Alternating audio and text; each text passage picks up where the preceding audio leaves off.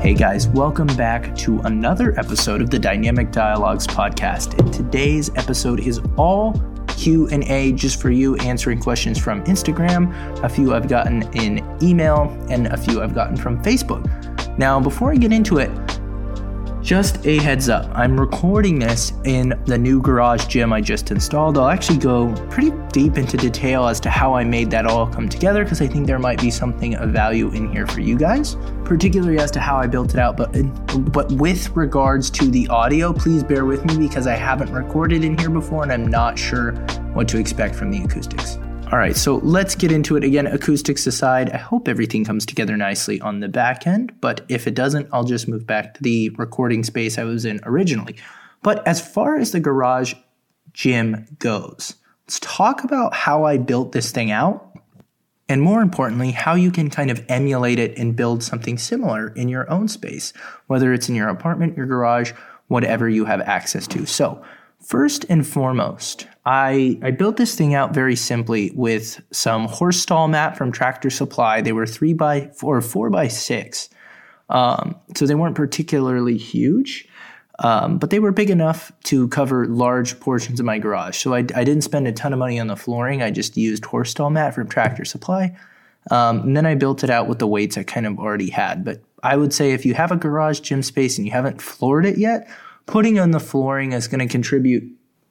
I'm looking back at it as I speak, but putting um, the flooring in is probably going to contribute to giving it the greatest overall aesthetic of matching a gym.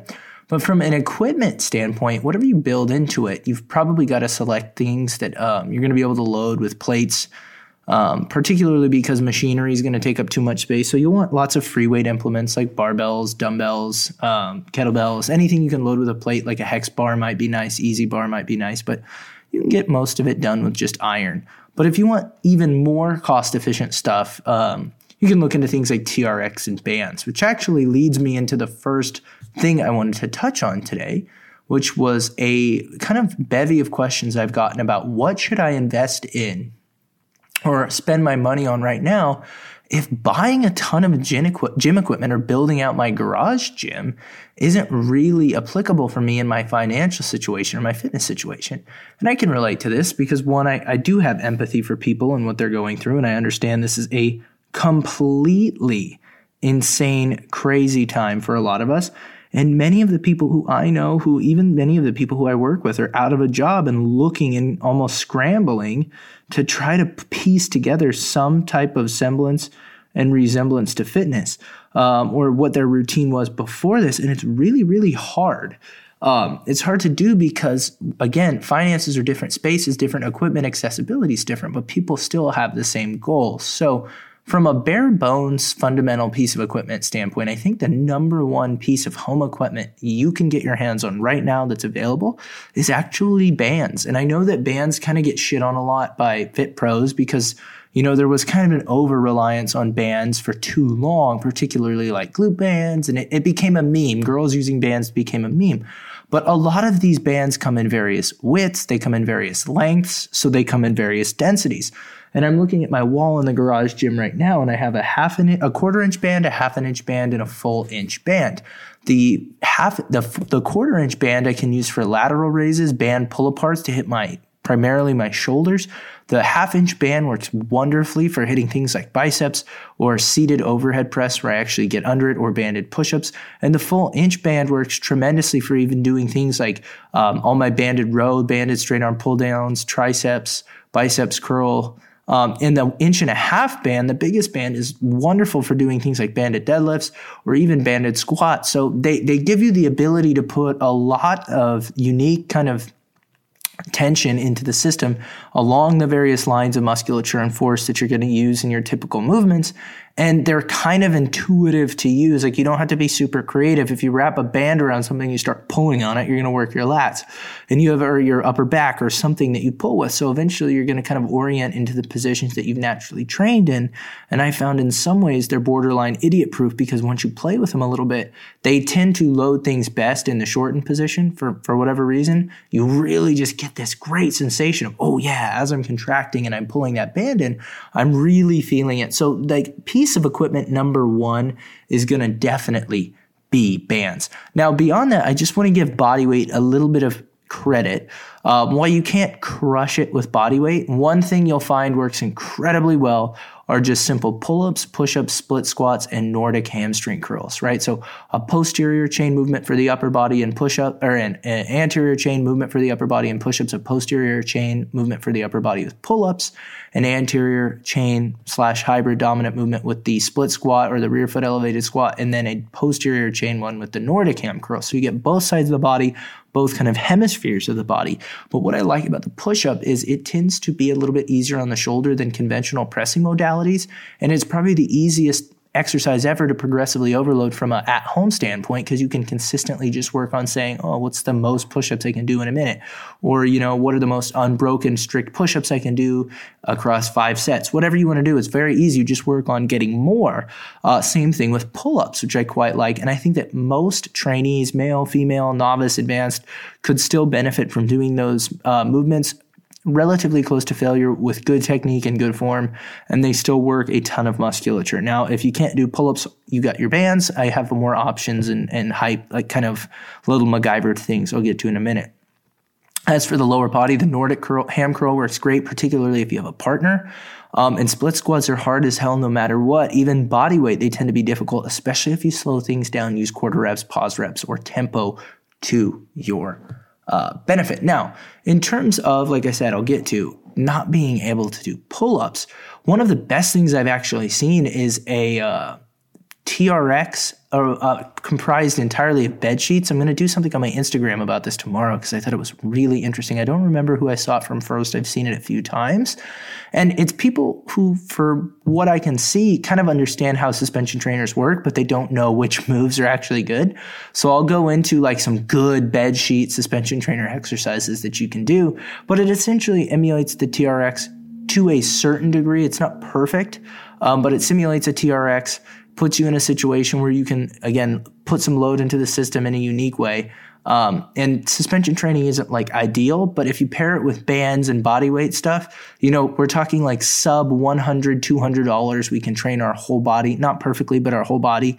And then we can go from there because for when you start getting into things like dumbbells and barbells, you're looking at at least like a buck 09 pound, uh, depending on whatever the price of iron is and whatever these places are selling it for you're looking at some pretty expensive equipment, which granted it is fantastic equipment, but not everybody's in a space where they can focus on that.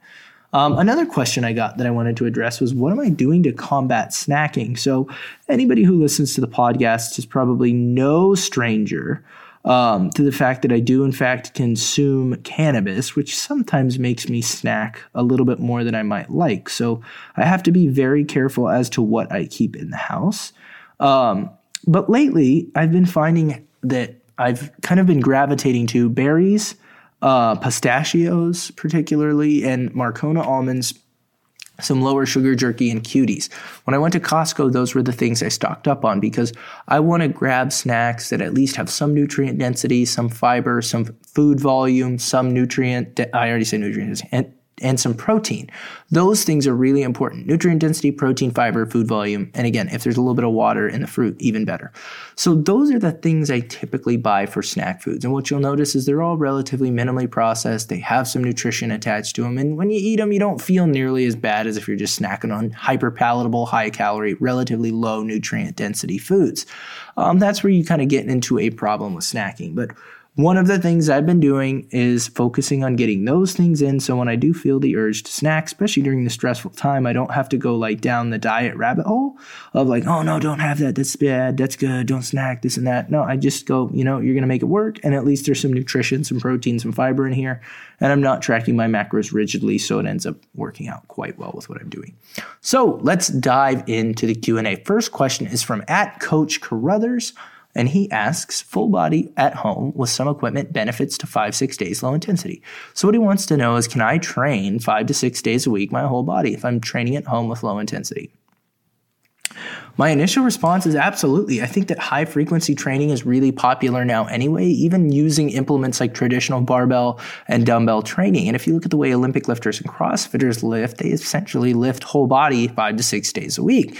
And granted, you're not going to be recovering like those athletes, especially right now, because you're probably not doing the things that they're doing, but you're also not training that hard. So I do think that five to six days low intensity work um, with body weight would be fine. And there's a few actual reasons that I like this from a just pure programming standpoint as a coach. And I've got a lot of my clients doing this. It is low intensity, but one, we get to increase that mTOR pathway, we get to kind of jump that protein synthesis in each of those muscle groups every single day. That's never a bad thing, particularly for general population. The second thing that I really like is obviously we're going to increase caloric expenditure because if we're having, let's just say we do a typical push pull leg day, we can assume that push, because it uses the chest, triceps, and shoulders, the smallest parent grouping of muscles, is likely to burn less calories uh, than the pull day, which uses uh, more musculature from a surface area standpoint, and certainly than the leg day, which would use the most. But doing five to six days of low intensity whole body training allows us to use our largest muscle groups often in conjunction with one another, which is going to increase our caloric expenditure, which is never a bad thing. One of the things I actually taught my trainers a lot when I was coaching and hiring trainers was if you have a client who has a weight loss goal, you know, bicep curls and tricep extensions, while they might want to tone their arms. This is, of course, what the client would say. I want to tone my arms, coach. Okay, well, we're going to have you do like a thousand bicep curls and tricep extensions. Well, that might be intuitive, right? We actually always are going to get more, particularly for Gen Pop fat loss, out of selecting compound movements that work well for that person's body. Because that's going to allow us to, again, progressively overload more quickly, apply more weight to the bar, apply more stress to the tissue, apply more energy out of the body to move greater weights, which is going to increase caloric expenditure. It's going to increase insulin sensitivity through that mTOR pathway, or I'm sorry, through that GLUT4 pathway that opens up when we train musculature because we're training more at once. So there's really a big, big benefit, even for general population at home right now, to training those big muscle groups more frequently, particularly if they can recover. So I'm all over it. It's something I've done for years with clients, particularly if the goal is to say, let's just say it's like, okay, I'm not so worried about absolutely crushing and annihilating each muscle group. I'm cool with training well shy of failure. I just want to focus on, you know, getting a good training stimulus, getting a good training response in, hitting multiple muscle groups. Maybe I want to work on my mobility, my core, some coordination work where I tie things together. This could be awesome, particularly for right now. So I'm all over it. Coach Carruthers. I think it's a good approach right now. It depends on your fitness level and your goals, but I think it's going to be fine. Second question is at Odalie asks, she says, I'm really struggling to get back on the wagon. What do you suggest I do? So, first, a lot of people are off the wagon right now, and we can primarily just focus on taking a breath, looking down, seeing where your feet are in this moment in time, and just accepting the place that you stand right now. Accepting where you are at is a really big part of moving forward, and this is something I have to talk to my clients a lot about, and it helps us frame things properly, right? So if I have a, if I get a client that comes to me and they have unrealistic goals, if I try to hype them up and, and just, you know, drive that unrealistic goal into reality and just give it legs, we're both going to pay for that. I'm not going to look good as a coach when you don't reach it, and you're not going to feel good as a client when you don't reach it. So, one of the things I tell all my clients to do whenever they're in a unique situation, they, they've got a goal in mind, they think they might know what I, they want to do, I just say, hey, stop, look where you're at, Look at what's going on around you. Are you really going to be able to commit what you need to commit to do this? Yes or no? There is no wrong answer. If the answer is yes, let's get it. If the answer is no, let's get as close as we can, right? And so just take a breath. Say, hey, if I did fall off the wagon, is it realistic that I'm going to pick up right where I left off? Okay, especially if when I fell off the wagon, I had full gym access and, you know, I was in my routine and now I'm getting up after my fall. I'm looking for the wagon. It's nowhere to be found. And all I have are two booty bands and a protein bar in the pantry and no job. You know, crazy shit's going on for a lot of people. So just take a breath and say, okay, I need to do something. I know where I want to be. Maybe you want to get back to where you were when you fell off the wagon. Look where you're at now and realistically ask yourself, okay, how long is it going to take me to get into a routine to get back there?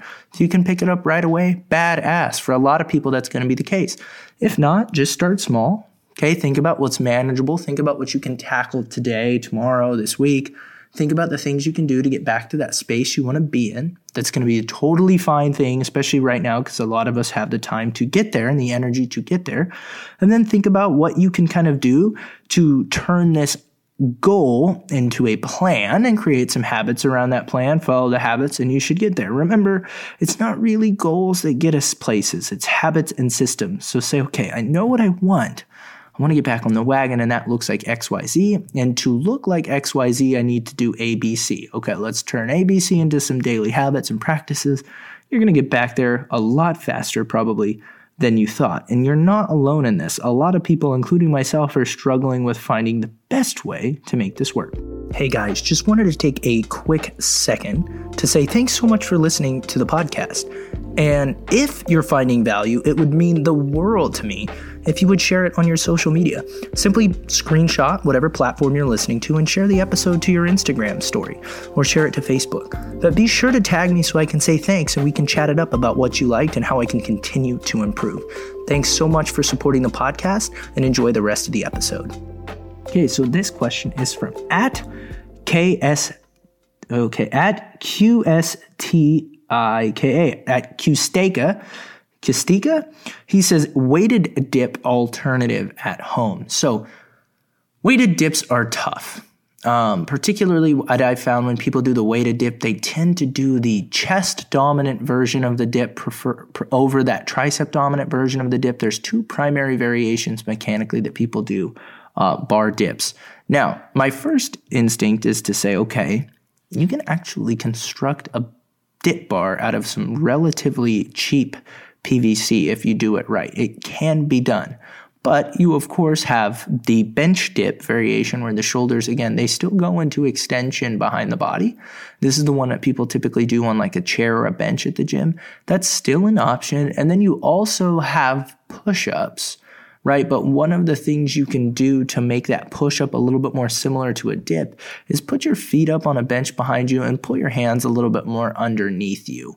Um, if your hands were to go for, further in front of you, it'd be more like a handstand push up, which would be a little bit more similar to a shoulder press.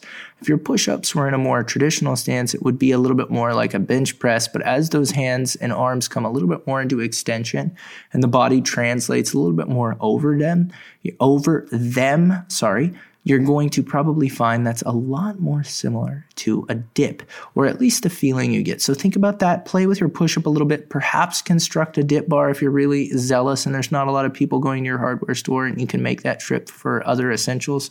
Um, and then if not, you always have bench dips. But weighted dips are particularly tough because you need something sturdy and stable. So I might go for building my own dip bar. All right, this question is from at Bayer, I am experiencing crepitus. How do I fix this? So, I'm not going to tell you how to fix crepitus. What I am going to tell you is what it really is, where it shows up, and what the kind of common consensus around it is. So, crepitus is an, is generally um, painless popping that occurs at joints as a function of movement. Right when you when you're clicking and clacking and there's no pain, a lot of times we call that crepitus. And as far as I'm concerned, as long as you got some clicking and clacking, but there's no associative pain or movement dysfunction, you're probably okay to keep going because your body's going to make noise. It's going to click and clack. And um, if you've got little aches and pains associated with it, you definitely want to get that looked at and checked out. If it's contributing to movement dysfunction, get that checked out. But if it's just your occasional click or clack, or you've got what I call Rice Krispies, where it's just like clack, clack, clack, like my ankles are Rice Krispies, you hear that? That's my ankle. Literally, my ankle underneath the table I podcast at. Anytime I go into inversion, eversion, or rotate that thing around, Rice Krispies like crazy. Doesn't hurt. Squat feels great. Again, that's just my two cents on it, but you can always check with a therapist. Great question though, because it comes up a lot. It's something a lot of people are going through, and it's always interesting when somebody actually knows what it's called, because most people have never heard of crepitus. At Trevor Ottman asks, does Exotic Joe, and he means Joe Exotic, aka Joe Schreibvogel, the Tiger mogul, the Tiger King, the greatest Tiger owner in the history of Tigers, who, by the way, was totally on to Carole Baskin, who did kill his husband. If you don't know what I'm talking about, you need to watch Tiger King on Netflix right now. Does Joe Exotic deserve a retrial? No, I do think Joe Exotic is a crazy motherfucker. All right. Joe Exotic is completely insane. He's definitely off his rocker and he's done way too much meth. However, as far as Tiger King goes, is that that cast of characters, they were all pretty shitty people. And so all Joe Exotic was really doing was trying to go, you know, he wasn't trying to be the first one to go down. He was trying to bring those other people with him. So I, I think they should all be in jail with Joe Exotic right next to each other. Um, that's how I feel about it. But, you know, I, I don't know about a retrial. A retrial seems a little bit iffy. I mean, they tried the guy, I think, on 19 counts of trying to kill this woman. So, you know, I don't know how you give a guy like that a retrial, but what I will say is I don't think Joe Exotic is any worse than the rest of them. Okay. At J Connor underscore asks, can only do cardio during this quarantine plus cutting. Will I lose muscle? Lots of fat to lose. Uh, yeah, you're going to lose muscle if you're in a deficit and you're not training. Uh, if you're in a deficit, not training and eating adequate protein, that'll help. If you're in a deficit, eating adequate protein and doing resistance training, that'll make a big difference. But I think as far as a recipe for losing muscle fast would go, would be, I'd say it'd be doing lots of low intensity cardio in a calorie deficit with an adequate protein. So at jconnor underscore, you are not in a good situation here if that's really how you want to play this out. If your goal is minimizing muscle loss, what I would do is I would incorporate some degree of body weight training in conjunction with your cardio. That will help a little bit by, again, stimulating mTOR, telling those muscles, dude, I need you to stick around. You can't just peel off. But, um, you know, I'm seeing a lot of conflict in this question. Can only do cardio during this quarantine and cutting. If you can do cardio, you've got enough space to drop and do, some body weight exercises, right? Will I lose some muscle? Yeah, of course. But if you're doing a diet in general, you're going to lose muscle even if you are resistance training, right? So if you have a lot of fat to lose, that's fine, but I wouldn't recommend losing a ton of muscle along with it. That's generally a recipe for some degree of metabolic adaptation. It's not the best thing in the world to be losing a lot of muscle while you cut, especially if you have the ability to manage that with resistance training. So do be careful. All right, underscore always evolving asks, which supplements do you recommend for muscle growth in people over 50? Steroids. No, I'm kidding. But yes, to in all seriousness, steroids are very effective, but if you want steroid like results at 50, the best thing you can do right out of the gate is increase the amount of sleep you're getting on a day to day basis. That's going to make a huge difference. Okay. I know it's not a supplement. I know it's not what you want to hear, but get your sleep up. In conjunction with that, you might try something like ashwagandha, which is an adaptogen that may help modulate some hormonal response, but it's non hormonal in the sense of how you take it. But, you know, that's kind of woo woo. As far as just concrete data shows this is going to help, a little bit of creatine, a little bit of fish oil, probably going to make the biggest difference. You want about two to four grams of fish oil to get the most out of it, and you want about five grams of creatine a day, two, 2.5 to five, four grams 2.5 to 5 grams of creatine a day to get the most out of it. If you're taking those, you should be able to, again, manage your training stressors a little bit better, push hard, recover faster. Some of the things people in their 50s might struggle with, but overall, it's the same recipe for everybody else. Get your sleep, get your protein, keep your stress down, take a few supplements, and make sure that the few that you take are high quality. All right? All right, and last question is from Cassie Bergen. Any advice for sore knees, especially after heavy squat days? So, I don't think it's abnormal to have some degree of soreness in the knee area, quad area, even hamstring area after heavy squats, particularly high volume heavy squats. But one thing I would be really cautious about is if after every time you squat, regardless of how heavy it is, whether it's really heavy or it's high volume or even a light day, if you're getting pain and inflammation in the joint capsule or the knee itself, the knee joint, you might want to take a look at your form and technique. Okay, one of the few jo- the joints that's hardest to mess up, I would say, is probably that knee. The elbow and the knee tend to be pretty good for most people in how they move. Right, they're they're simpler joints than something like a hip or a shoulder. And what I've typically found with people who have extraneous elbow pain or extraneous knee pain is they're often training outside a range of motion that they probably should be. They might be overextending themselves. They might be loading too much in a range of motion they don't have a lot of control over.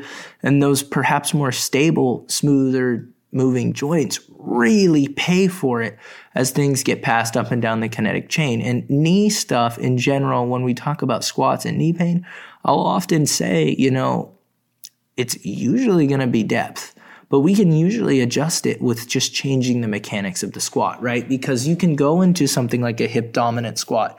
You can minimize how much flexion and extension are occurring in the knee joint and how much stress is on it by changing to things like even half squats, quarter squats, or box squats. I mean, if your goal is performance, you don't have to squat like purely ass to grass all the time anyway.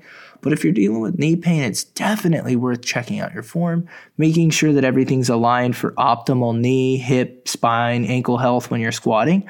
And remember, like for a lot of people, you're going to need about 10 to 15 degrees of external rotation at the to allow the hips to open up, to let the torso and the kind of pelvis drop down for the squat. And the knees have to kind of bring all of that together. They're that big, big joint that's going to go bam, and it's going to drop down and you're going to need those knees to really do a lot of work. But if your feet are out of alignment, your hips are out of alignment, your spine's out of alignment, they might have to work even harder. So, you know, uh, for a lot of people, their knees might just be overdoing it because of the way they're setting things up. A lot of times that's feet too close, or they're perhaps cueing the movement too much by just initiating a ton of forward knee travel right out of the gate. So, first things first, before you think you're broken or there's anything wrong, take a look at your form, especially if you're younger, take a look at your form first. And if it persists, definitely see a professional and see if maybe you can adjust the ranges of motion that you train in. All right, guys. So that is it.